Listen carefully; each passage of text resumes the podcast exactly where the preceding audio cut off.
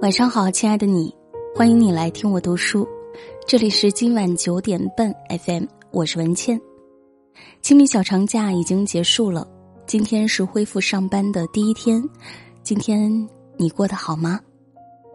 我们来听听友素心的投稿：父母在，人生尚有来路；父母去，人生只剩归途。谨以此文纪念我的父亲。四月三号是父亲离开以后五七的日子，在家乡的传统习俗中，这一天是亡人的大日子。逝者离开一月有余，亲人悲痛渐平，生活恢复正轨。在这一天，亲人齐聚一堂，将雕刻完成的碑牌安放立好，热热闹闹焚烧香烛纸钱，全算作。生者为亡者新屋落成，乔迁之喜。中国人都讲究入土为安，一生荣辱对错，在盖棺那一刻暗结事了，从此天上人间，亡者生者各自安好。又恰逢清明时节，顺带着其他长辈亲友一并祭扫了。阳春三月，草长莺飞。田园风光，一派欣欣向荣，孩子们追逐嬉戏，大人们谈笑风生，哀伤之情竟也消散大半。父母是挡在我们和死神之间的最后一堵墙。父亲生前，我几乎从未思考过死亡这个问题，以至于在他被确诊为癌症晚期，医生告诉我们时日不多。只能以天来计算的时候，我打心底里也是排斥去相信他会离开这件事的，甚至还会侥幸的幻想着，或许会出现奇迹呢。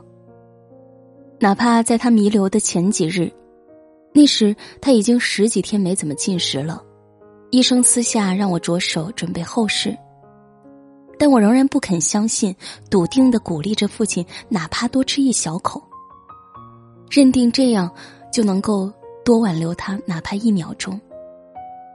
不知是出于配合我的一片孝心，还是强烈的求生欲望，父亲在那两天真的多多少少吃进了一点食物。直到几天后，病情急转直下，眼睁睁看着父亲在万般不舍中咽下最后一口气，我彻底如梦方醒，倏然意识到我与父亲天人永隔。这辈子父女之情缘尽于此。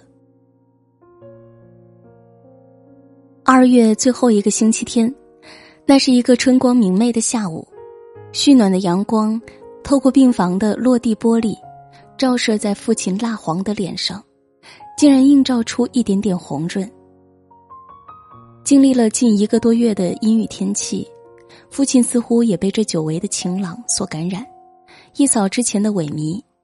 此时的他已经只能成天躺在床上，生活不能自理了。可就在这个午后，他精神头突然好起来，嘱咐我把病床摇起来。他努力靠在枕头上，跟我絮絮叨叨的讲了好多话。他说：“我的身体好也就在这几天，不好也就在这几天了。”我假装没听明白，忍住眼泪轻声问他：“您说啥？”他又改口说：“等天气好了，我想一家人出去走走。这个冬天实在是太长了。”是啊，这个冬天真的太漫长。自从父亲确诊之后，全家人一方面因为他的病情日益恶化，备受煎熬，度日如年；另一方面又默默祈祷时间能走得慢一些。多给点机会，让他和我们相处。这种矛盾交织的心情，也许只有亲历过的人才会感同身受吧。父亲的一生勤劳节俭，敬畏工作。勤俭源于年少时虽勤敏好学，成绩优异，却因为兄弟姐妹众多，家境贫寒，不到十五岁就迫于生计到工厂学徒。赚钱养活自己的同时，还要补贴家用。直到成家立业，虽未得祖荫庇佑，却也白手起家，省吃俭用，和母亲一起创下了如今的微薄家业。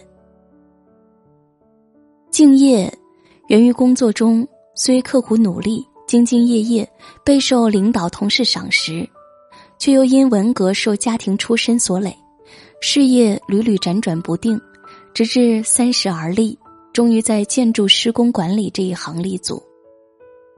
业务上，他肯钻研，愿吃苦，年年先进；思想上一直积极要求进步，一片冰心在玉壶。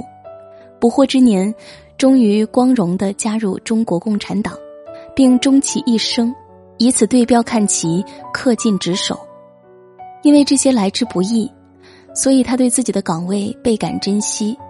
直到病情确诊之后，他仍然坚持工作，直到后来实在体力不支，才依依不舍离开岗位。出去走走，或许成了父亲留给我们这辈子最大的遗憾。他曾承诺母亲，等过两年彻底休息了，每年寒暑假的时候，就一起带着心爱的小孙女儿，去到山清水秀的地方，好好享受一下鸡犬相闻的田园生活。他还答应，在我女儿上学之后，每天教她念《三字经》《弟子规》四书五经。事实上，父亲一生酷爱国学，业余潜心研学也颇有所得。近些年，他常以字字年华所作诗词歌赋屡见报端杂志。几年前，他为家乡所作《钱江赋》，曾受到时任分管副市长批示后，并在多家媒体发表。一众亲朋好友中，婚丧嫁娶也时常请他作对注景，他总是乐此不疲。每每作品完成之时，大声吟诵，颇为得意。生活平常，偶得佳句，他更会如孩童般喜不自禁，在家人面前炫耀不已。我窃以为，在他心中始终有着旧时士大夫采菊东篱下，悠然见南山的情怀，只不过终其一生，忙碌于眼前的苟且，方寄情于填词作赋，遥望诗和远方。他常常说。自己这一生，俯首甘为孺子牛，唯愿子孙将来能够学为自用，快意人生。记忆中，小时候父亲对我要求非常严格，说的最多的话便是要好好读书，报效祖国。但老年的他对孙女的要求却平凡起来，每每在我因为孩子幼小衔接课程学习不理想而烦恼焦虑时。他反而劝解我要平常心，只要孩子成为一个遵纪守法、自食其力的平凡人就好。最重要是，他能够一辈子开开心心做自己喜欢的工作，和自己喜爱的人相守，远离名利的追逐，远离辛劳的忙碌。这让我一度对他前后迥然不同的教育标准颇有微词。直到他去世前夕。幺叔和我聊天，说到父亲心中的遗憾，我才得知，其实他心中一直为当年我大学毕业时，过多干涉了我的择业，进而又干涉了我的择偶，而倍感悔恨。那时的我大学刚毕业，虽然考取了家乡的公务员，工作稳定又体面，但从事的只是办公室一些后勤杂物，专业不对口，找不到自身存在感。和价值感，时常被一种温水煮青蛙的苦闷困扰着。已经谈婚论嫁的大学男友，在南京有了稳定的工作，便劝我干脆辞职，到他的城市重启全新的生活。这事被父亲知道后，他不惜一切阻挠破坏，认为无论如何也不能辞掉公务员这样的铁饭碗。这也最终导致了我和男朋友的分手，乃至于后来我的婚姻遭遇了诸多坎坷不幸，父亲都将这一切归因于自己当年的横加干涉。他生前不止一次在我面前感慨：“父母受自身眼界所限，在子女人生大事上，最多只能给予建议，而不能越俎代庖，因为极有可能好心办坏事。没想到，不善表达感情的他，是以这样一种方式，委婉表达了他的抱憾和自责。就在那个春意盎然的下午，我向父亲表达了我的感恩之情，感谢他的养育之恩，感谢他的悉心教养，感谢他在我人生最迷惘的时候指点迷津。父母之爱子。则为之计深远。身为人母的我，如今早已经能明白当年他的良苦用心。人这一生都在不停的做选择，每个人都应该为自己的选择负责，哪怕是妥协，那也必定是听从了内心的声音。他不必为此自责，更无需难过。因为他培养的女儿足够坚韧，有能力走好脚下的路，也不畏将来风雨兼程。事实上，在父亲的影响下，我也成为了一个敬畏工作的人。通过这些年的努力，走上了专业对口的岗位。现在的我十分热爱自己的工作，也常常会有小小的成就感。这样的工作状态给了我自信和阳光。也影响着我的小女儿。虽然成长在单亲家庭，但他乐观开朗、热情大方，完全不输于别人家的孩子。至此，父亲淡然一笑，说：“即使我走，也了无遗憾。”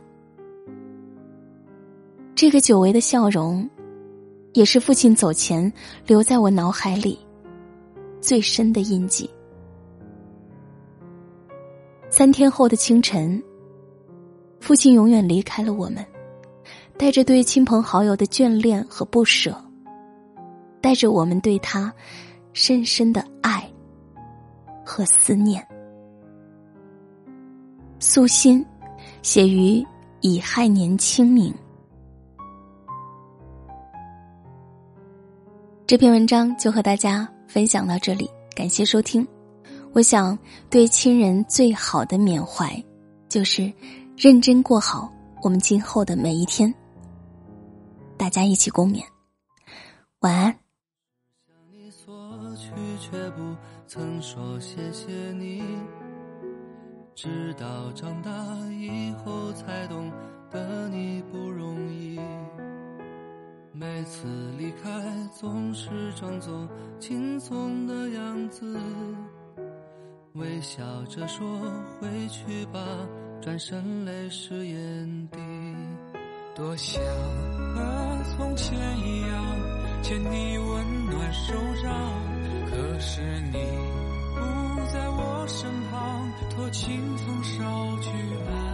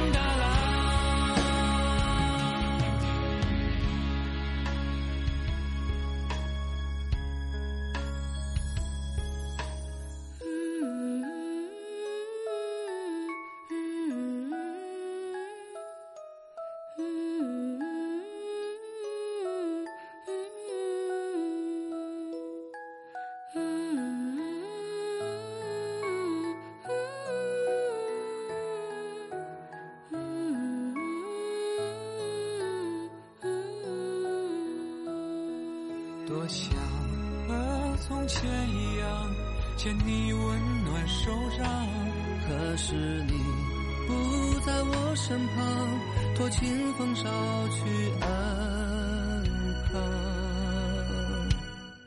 时光。